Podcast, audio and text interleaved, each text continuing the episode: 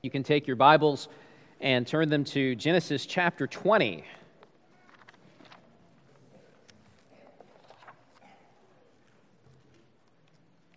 And if you don't have a Bible, uh, scattered throughout under the chairs are these uh, nice new black hardcover Bibles that were recently uh, purchased for the church. I love these, and um, uh, they're large print, which is good for people like me. And you can have one if you don't own a Bible. Feel free to take this home with you. It's our gift to you. Genesis chapter 20. In the 18th century, uh, there arose one of the most influential figures in church history, uh, John Wesley. Uh, Wesley had an extensive uh, ministry career, preaching both in England and America, including right here in Georgia. He was a chaplain in Savannah. Uh, and the impact of Wesley's ministry continues to be felt today in the United Methodist Church and in Wesleyan theology that has influenced various denominations. But one of the negative aspects of his impact was a theological error known as perfectionism. Uh, this idea that a believer, if he strives hard enough in this life, can be perfect.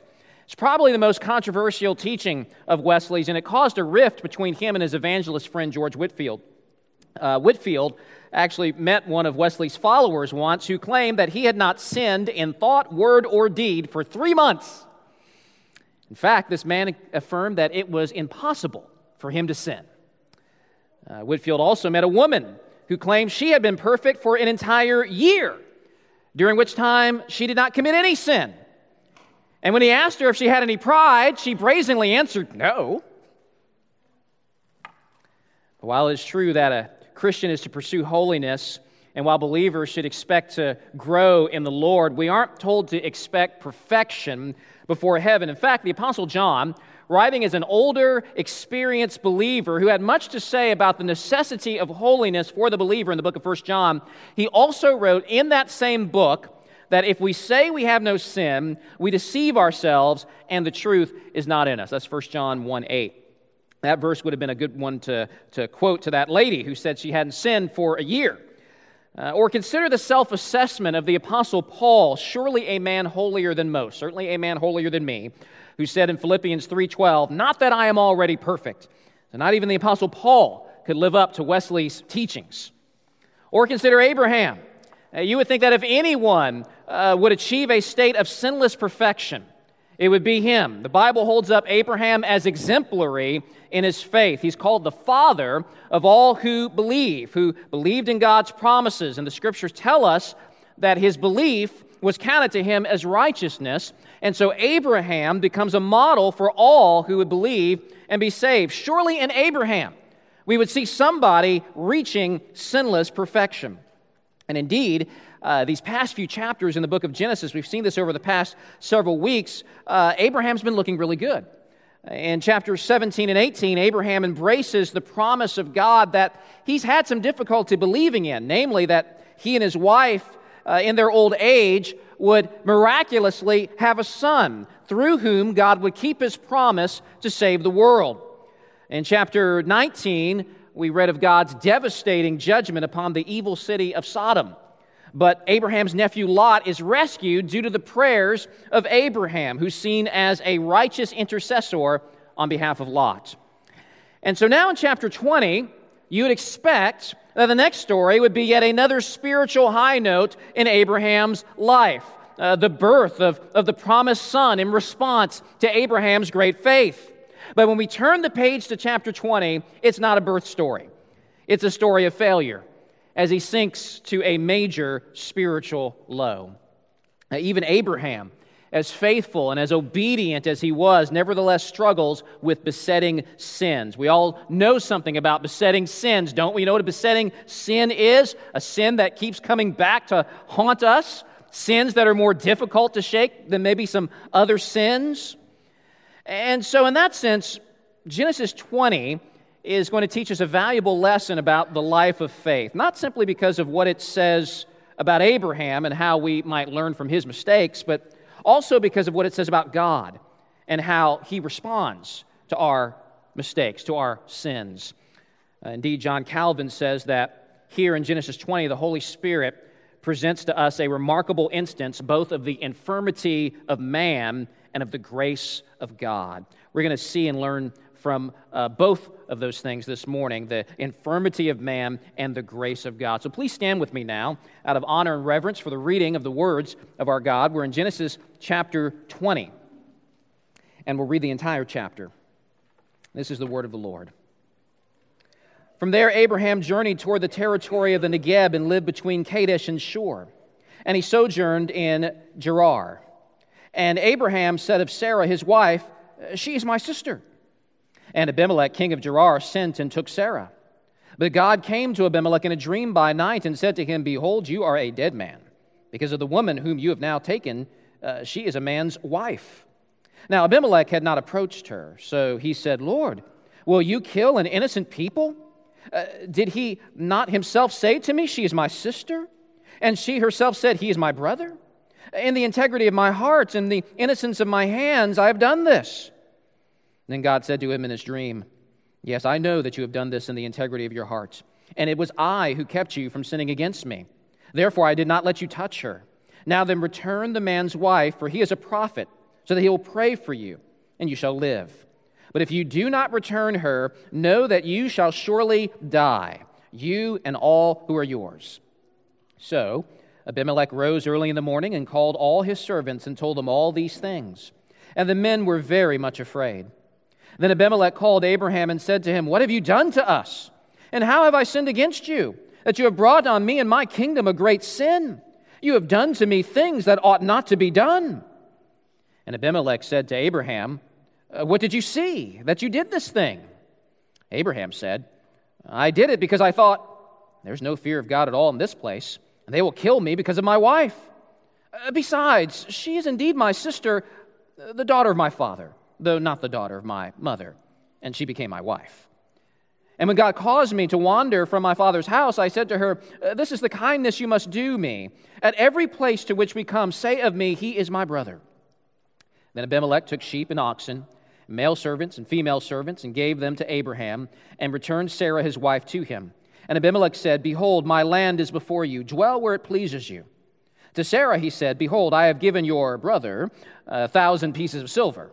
It is a sign of your innocence in the eyes of all who are with you, and before everyone you are vindicated. Then Abraham prayed to God, and God healed Abimelech and also healed his wife and female slaves so that they bore children. For the Lord had closed all the wombs of the house of Abimelech because of Sarah, Abraham's wife. Let's pray. Father, I pray that you would take this word in Genesis chapter 20, an ancient word detailing a strange story. And Father, I pray that you would take that old word and that strange story and that you would uh, help us to understand what it means and what it means for us today, here and now.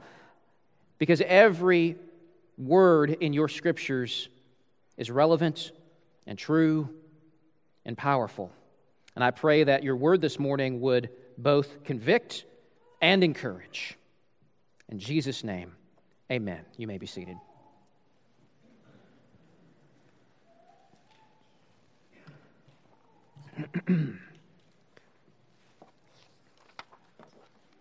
so, as I was reading Genesis 20, you may have thought, wait a minute, this sounds like something we've read before. Uh, there's some deja vu going on here, isn't there, our Redeemer? Maybe you picked the wrong text. Uh, the reason this rings familiar for you is because uh, way back in Genesis 12, 25 years prior to this event, we read about Abraham doing the exact same thing entering into a new land, being afraid for his life, engaging in lies and deception to protect himself, saying, She is my sister. Sarah trapped in a dangerous situation, God having to come in and clean up Abraham's mess, and Abraham, the man of God, being rebuked by a pagan ruler. It's all there in Genesis 12. And it's deja vu all over again in chapter 20. It's another major failure in the life of Abraham, the man of faith. And, and what we discover is yet another proof of the great truth that the best of men are men at best. Even a great man of faith like Abraham is vulnerable to failure. But from his failure, we can draw three important spiritual lessons. And the first one, I'll spend most of my time on the first one. Uh, the first one is uh, the inconsistency of the saints, the inconsistency of the saints. Uh, verse 1 says that from there, Abraham journeyed. Now, Abraham had been um, uh, for a long time settled in the land that God had promised to him and his offspring, the land of Canaan. He, he doesn't really own the land. He's still living there by faith and waiting for the final fulfillment of those promises. So, right now, he's a tent dweller. He's a resident alien. But he, specifically, he's been in Hebron, which is served as a kind of Abraham's home base. And he's been there for quite some time. But for whatever reason, the chapter opens now with him packing up his tents and going into the region of Gerar. Uh, which is still in Canaan, but it's further south. And, and we don't know specifically why he is relocating. But what we do know is that after a time of relative stability and security and a sense of peace and safety, Abraham now finds himself moving into an unknown and unfamiliar situation where there is less security and less predictability. And in facing a new chapter in his life with new uncertainties, his faith was challenged. And the question before Abraham, moving into this new uncertain situation, the question before him is how now shall I walk? Shall I walk into this situation being clothed in faith and trusting God? Or shall I walk into the situation based on fear and trusting in my own resources and ingenuity as opposed to what God has said and what God has promised?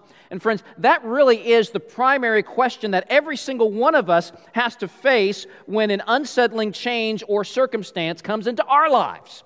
Uh, you're going through life, you're, you're, uh, you're in a certain routine, you become comfortable in that, and suddenly a change happens that completely upsets that routine. And when the circumstances of life unsettle us and shake us up and squeeze us, we learn in that moment what is really in our hearts like a sponge that's full of water. Uh, that sponge could just be sitting there on the counter and it looks dry, but when you take that sponge and you squeeze it, what happens? All, suddenly the water starts coming out. And, the, and your squeezing of the sponge did not create the water. There was water there all along, but the squeezing suddenly reveals the water that was already there. It's exactly how it works with our hearts. On the outside, you may look fine. You may look pretty holy and righteous and faithful to God. You look good on Sunday morning, and you really do. I'm looking at you right now. You, you, uh, you serve in the ministry. You talk about the Lord. You read your Bible, and all that's terrific. That's good.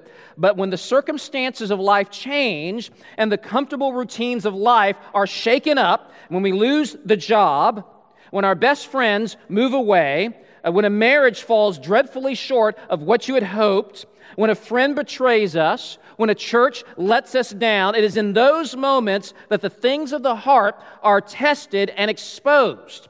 And the things that we are really putting our trust and hope in are suddenly revealed as those circumstances begin to squeeze your heart. As that happens, whatever is in your heart will come out of your heart. And because we have sin in our heart, because no one here is perfect, often what comes out is ugly. And Abraham, in this moment, is being squeezed. He's going into a new situation, an uncertain situation. He's unsettled about what, what's happening, and what is in his heart is being revealed. Abraham has not reached a state of sinless perfection. And, and as this new circumstance squeezes him, an old, undealt with sin that still remains in his heart comes out. And often in our lives, uh, even if we've had significant victory over many other sins. Often, when we are squeezed by life circumstances, it is then when those old besetting sins reveal their ugly heads once again. It's like your, your go to sin. Uh, your, your pet sin, the sin that you find the most comfort in, the most security in. Other sins may fall by the wayside, but, but for whatever reason, this one has its claws deep in your heart. Now, for Abraham, that sin was manifested in a fearful paranoia in regards to his own life being taken on account of his beautiful wife. Uh, and so when they reached the region of Gerar, verse 2, it says, Abraham said of Sarah his wife, She is my sister. Now, Sarah is in her 90s. But she has evidently maintained that unusual beauty that she is described as having back in chapter 12. Uh, many people try to give all kinds of explanations, you know, for this. Uh, you know, Calvin is a blunt. He says, "Well, I've seen, you know, women in their 40s who are more wrinkled than women in their 70s. So, so you know, it's, it's possible. But I, I think that simply it's attributed to just the longevity uh, of, the, of the patriarchs. Sarah lives to be 127. So when you're 90, you still have a long way to go. And, uh, and some say that, well, maybe God also is just rejuvenating Sarah physically. She is about to have the promised child, so maybe some of that is happening as well. But regardless of all of that, uh, she is uh, desirable enough that uh, uh, Abimelech sees her and takes her into his household. And so Abraham finds himself right back into, in that same situation that we found him 25 years prior in Egypt in Genesis 12 as Sarah once again is taken from Abraham and brought into the household of another man. It's hard to imagine Abraham having not foreseen that this might happen after the events of chapter 12. But what's the saying? Uh, insanity is doing the same thing over and over again expecting different results. Well, we know Abraham isn't insane, but our sinful hearts drive us to do insane, irrational things. And Abraham is being squeezed. And what is revealed in chapter 20 is that despite the growth in Abraham's faith in many ways, there are other ways where he still lacks faith. He battles unbelief. In fact, if you look down uh, to verse 13, look at what Abraham admits. He says, And when God caused me to wander from my father's house, I said to her, This is the kindness you must do me. At every place to which we come, say of me, He is my brother. Now, Abraham's admission in verse 13 indicates that what happened in Egypt and what happened in Gerar were not isolated incidences. This was their practice wherever they went, whenever they traveled. Uh, this was a pattern of sin that Abraham cultivated over the years. And so, whenever they came to a new place, Abraham felt unsafe and threaten, and his fear drove him to lie and scheme and manipulate to save his own skin, even at the expense of his wife's own safety and virtue. And don't buy Abraham's lame justification in verse 12. She's my half sister. It's a half truth, and therefore it's a lie.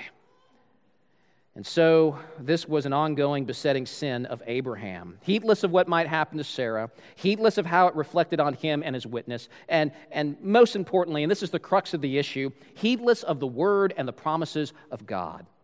Had not God promised back in Genesis chapter 12, when the story first began, that he would bless all who blessed Abraham, but those who held Abraham in low esteem would be cursed?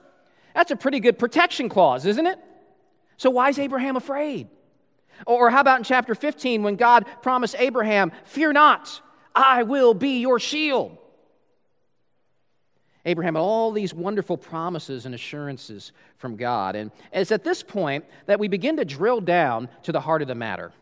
At the core of Abraham's sin was not lying and deception or disregarding his wife or being afraid of others. Those were sins for sure but they were the fruit of a deeper sin embedded in his heart.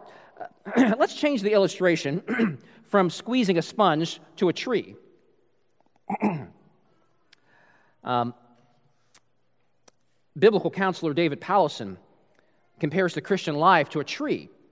And when the heat of the sun bears down on that tree, and the heat, by the way, represents the difficult circumstances of life, when the heat comes to the tree and bears down on that tree, the tree then brings forth fruit. Could be good fruit, like the fruit of the Spirit, or rotten fruit, which is the sinful actions we commit. And where does the bad fruit come from? Well, Jesus says the bad fruit comes from a bad tree. You'll know a tree by its fruit. So if the fruit is rotten, where's the main problem? Is it ultimately with the fruit? No. Uh, is it with the circumstances that we usually blame for our sinful responses? No. It's with the tree itself. And going deeper, it's with the root system of the tree, which in Powlison's model represents the heart. And in the heart are the things that we want and believe the most. And if the root is bad, guess what? The fruit will be bad. If you're, if you're dealing with anger, lust, lying, whatever it might be, uh, those things are the fruit that's pointing to something that has gone wrong in the root system of your heart. And if we inspect the root system, we're going to find that the root of our sin is some sort of unbelief. Very often, what we'll find is that we're not believing that God is good or that He's good enough. Uh, he's not good in the sense that He's not totally reliable in regards to His promises or he's not good enough in the sense that he's not sufficient to meet whatever need that we are feeling in that moment, whether it's a need for safety and security, or strength, or peace, or fulfillment, or some other need. We don't believe that, that God is sufficient to meet that need. And, and that produces then rotten fruit of all kinds of sins in our lives as we try to meet those needs another way. And at the core of Abraham's problem is a doubting of God's protection and a doubting of God's provision, whether God's word could be totally trusted, whether God would really care for him, and indeed doubting the goodness of God in his life and in all of his circumstances. Abraham did not look at the situation in light of the goodness of God, he looked at it in light of his own fears. That really was at the core of his besetting sin. And we know what that's like. Jesus says in Matthew 5 Don't be anxious about your life Jesus says, Look at the birds of the air and see how God provides for them. Look at how He cares even for the lilies of the field. How much more will He take care of you? And so and we have those wonderful promises. And how do we respond to that? Well, we're anxious about our lives all the time. Uh, how often do you and I collapse in a tangle of fear and doubt when we, when we look at the bills and we look at our income and we're not seeing how it's going to work? Uh, how often are we afraid of certain circumstances or people? Yet Jesus says, Don't fear people. If not one sparrow falls to the ground apart from your Father, how much more is God watching over you in this situation? And you are worth more than many sparrows. We amen that. But when the heat is on and we're being really squeezed, how are your responses and how are my responses revealing what we really believe in our hearts? And that's, that's come out in my own life this week. Uh, this past week has been a challenging week for me in, in, many ways. I mean, in the grand scheme of things, it, it, hasn't been all that bad, but I'm a wimp, and so I guess it doesn't take much. And as I'm going through the challenges of, of this past week and, and looking ahead to other challenges coming, what was coming out of my heart was ugly. It was not good.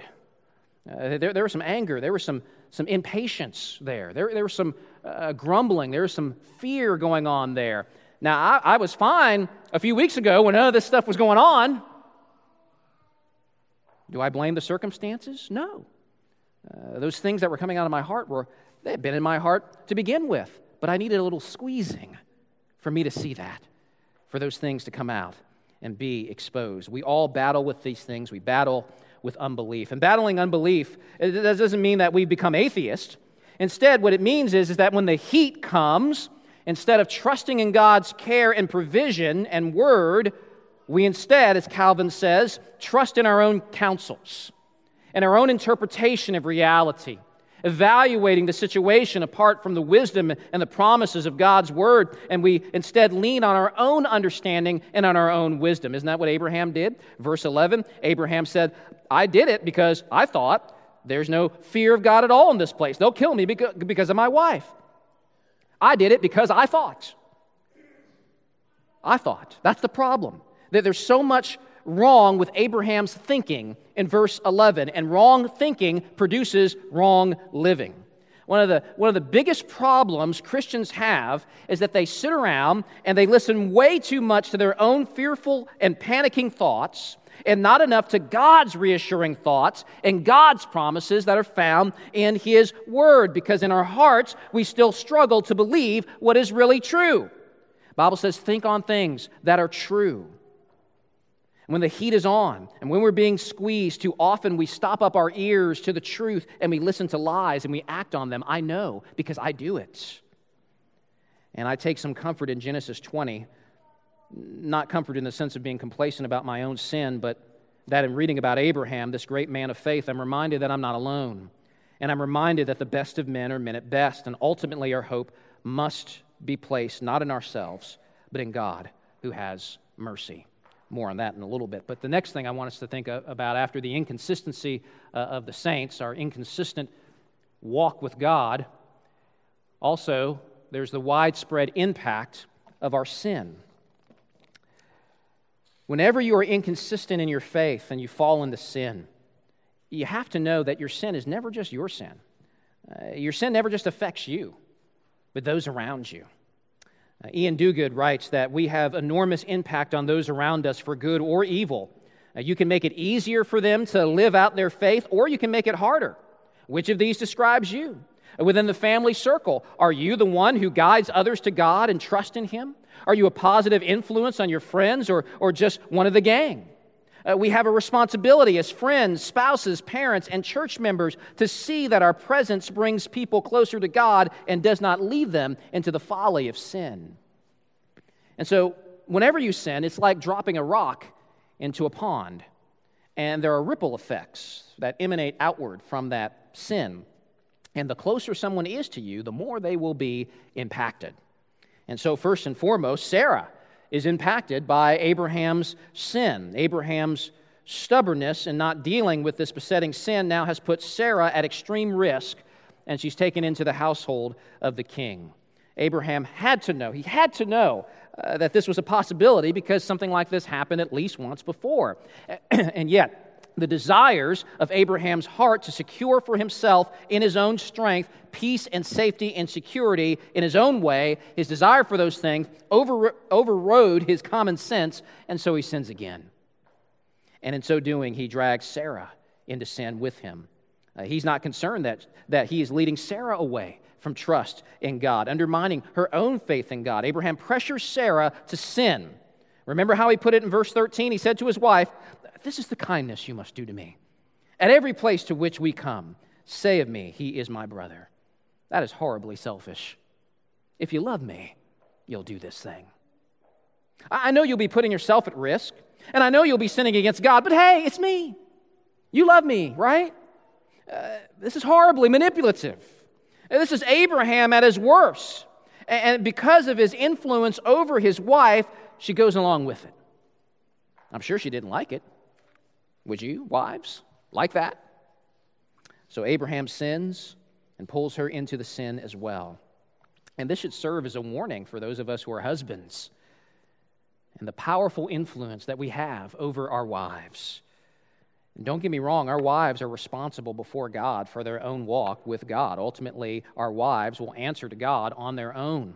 But the Bible nevertheless gives men a weighty responsibility in leading and guiding and shepherding their wives in the faith.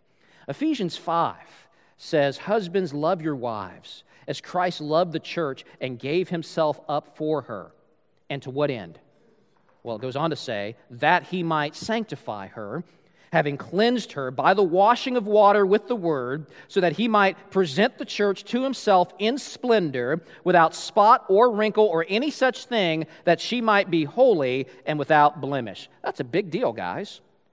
Your husbandry is to model the husbandry of Christ, who laid down his life for his bride, the church, with the purpose of sanctifying her, making her holy, through the washing of water with the word. That's the main way, men, that you love your wives. To daily and self sacrificially forget yourself and serve your wife, not just through doing the dishes.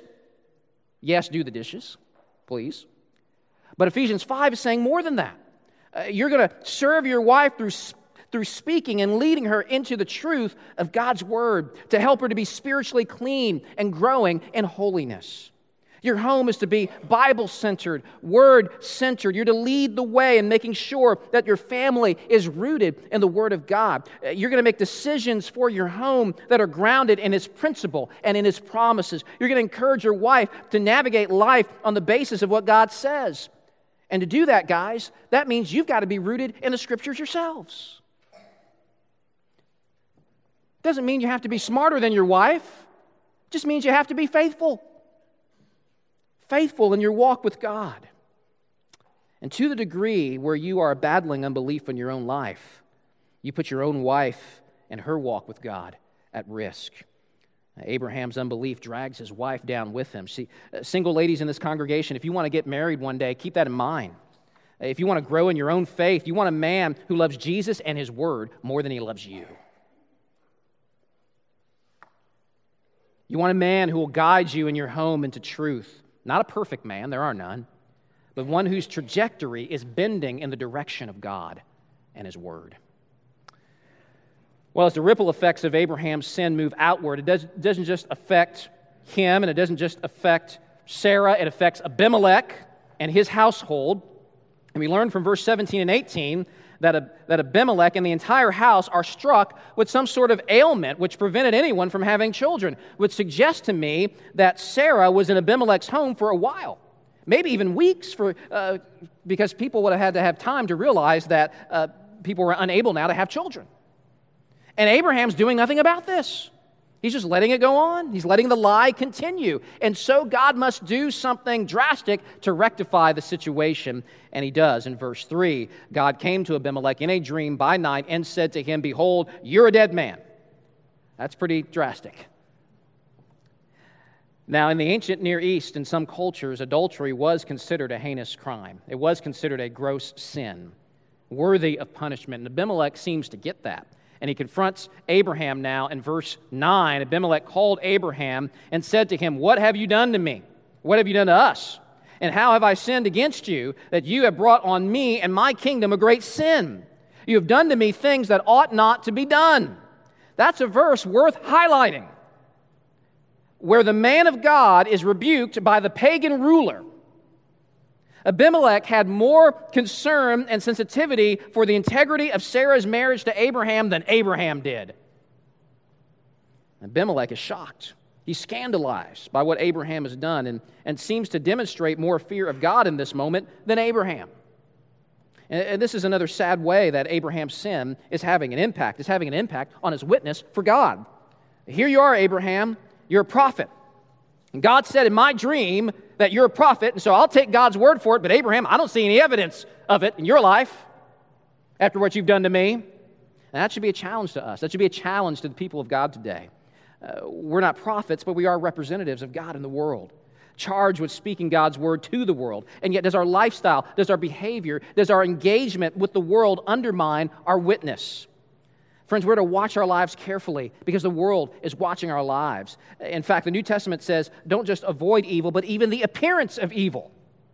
So, are there things going on in your life and, and in my life that may cause our, our lost friends and, and neighbors, our coworkers in the office to be shocked? Uh, would they say you're doing things that shouldn't be done? Uh, are there things going on in your life that, that you're covering up and keeping secret that if they were exposed, uh, it would scandalize even unbelievers? May it not be so.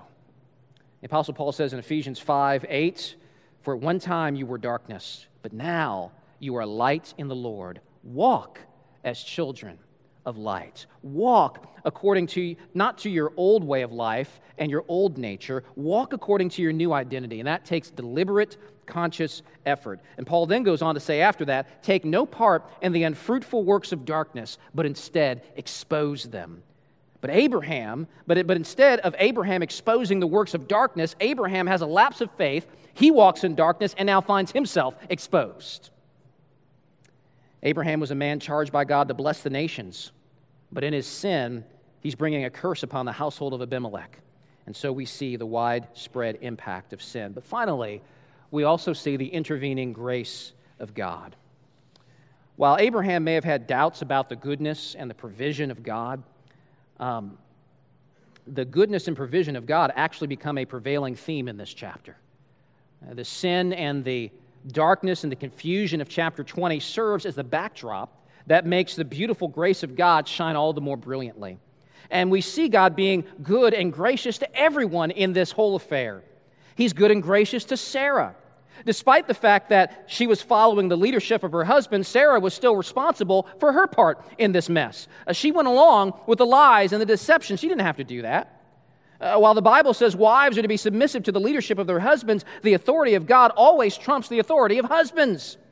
And Sarah would have been on biblical grounds to refuse to obey her husband and instead say, I will obey God rather than man. She didn't do that. She went along with the ruse. But God is gracious to Sarah. And God does what Abraham should have done all along He protects Sarah. Verse 4 says that Abimelech had not yet approached her. And before he did, God came in and intervened and protected Sarah's virtue and the sanctity of her marriage with Abraham. God's also good to Abimelech. He prevents the king from unknowingly taking another man's wife and ultimately protects him from Abraham's foolishness. God is also gracious in that he reveals himself to a pagan king. Uh, Abraham, who is charged to bless the nations, he should have been proclaiming the one true God to Abimelech. But he fails in that responsibility. But God is actually gracious enough to speak to Abimelech, and we can only hope that this may have been a catalyst for the, the king himself coming to saving faith in God. But finally, God is good and gracious to Abraham in many ways. It is noteworthy that God in verse 7 calls Abraham a prophet.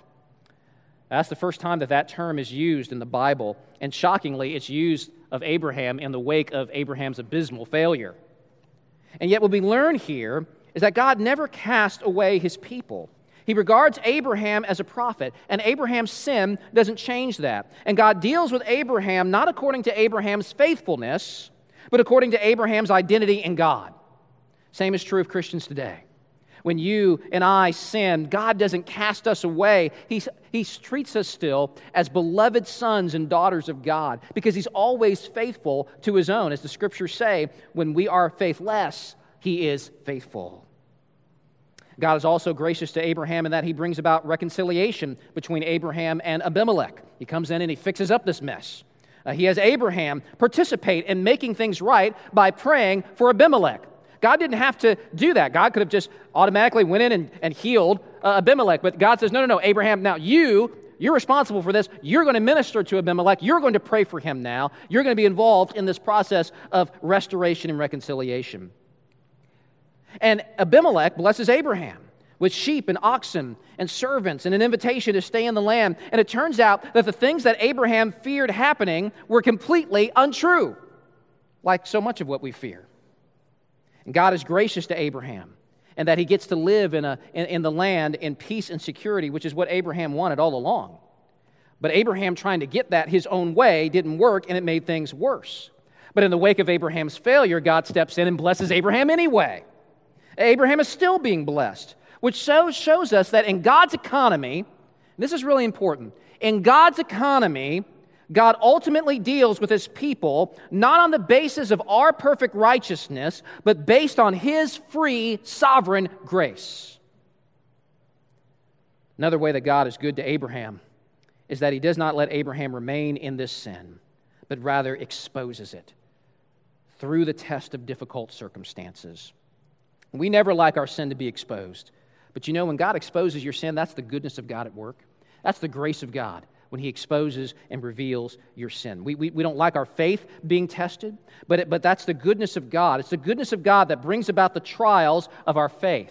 That's why James says in James chapter 1 that we should rejoice in our trials because the testing of our faith produces steadfastness. In other words, it produces greater faithfulness. And every test that God brings into Abraham's life, even the test that he fails, is serving a greater purpose we are getting closer now to Genesis 22, where Abraham is going to face the biggest test of his life. And everything that has happened in his life before then, even the events of our story today, everything that's happened thus far is preparing him for that great test, which he's actually going to pass. Spoiler alert, he's going to pass that in Genesis 22. He's going to pass it with flying colors when, in a situation where his back is up against the wall, he's going to say, The Lord will provide. And you see, that was Abraham's biggest challenge throughout his life. Is God really good? Will he provide for me what I need? And in the midst of his failure in Genesis 20, he again learns the valuable lesson that he doesn't have to lie and scheme and manipulate, try to make things happen on his own. He doesn't have to worry about whether God is going to protect him or not, whether God's going to deliver on his promises or not. He doesn't have to help God out because the Lord will provide. Now, the chapter ends on an interesting and important note. Verse 17 says that Abraham prayed to God, and God healed Abimelech also healed his wife and female slaves so that they bore children, for the Lord had closed the wombs of the house of Abimelech because of Sarah, Abraham's wife. Now, that's important because it's a reminder that the Lord is the one who opens and closes the womb, which is going to set us up for the next chapter, where we will see, after all of these years, finally, I know you feel like it's taken a long time for us to get here, it took Abraham even longer. Isaac, the promised offspring of Abraham and Sarah, will finally come. That's next chapter.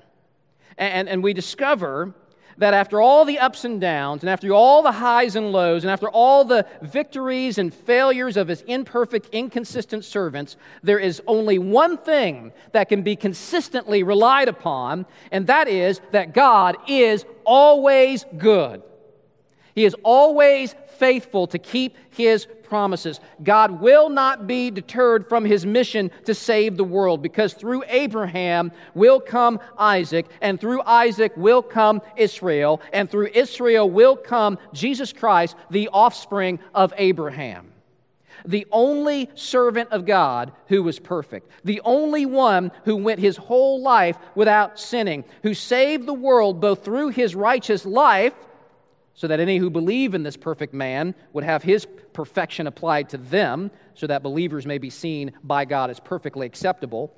And he saved the world through his sacrificial death, so that all who believe in him should have his death applied to them, which releases the believer from the judgment of eternal death in hell, since that price was paid for by Christ. In the midst of an inconsistent people, God is always consistent, always faithful, always 100% reliable. And He ultimately proves it by giving us Christ, the perfect man, who is perfect on our behalf. Perfection is not found in you striving for it, it is found in the perfect one, the Lord Jesus Christ. Let's pray.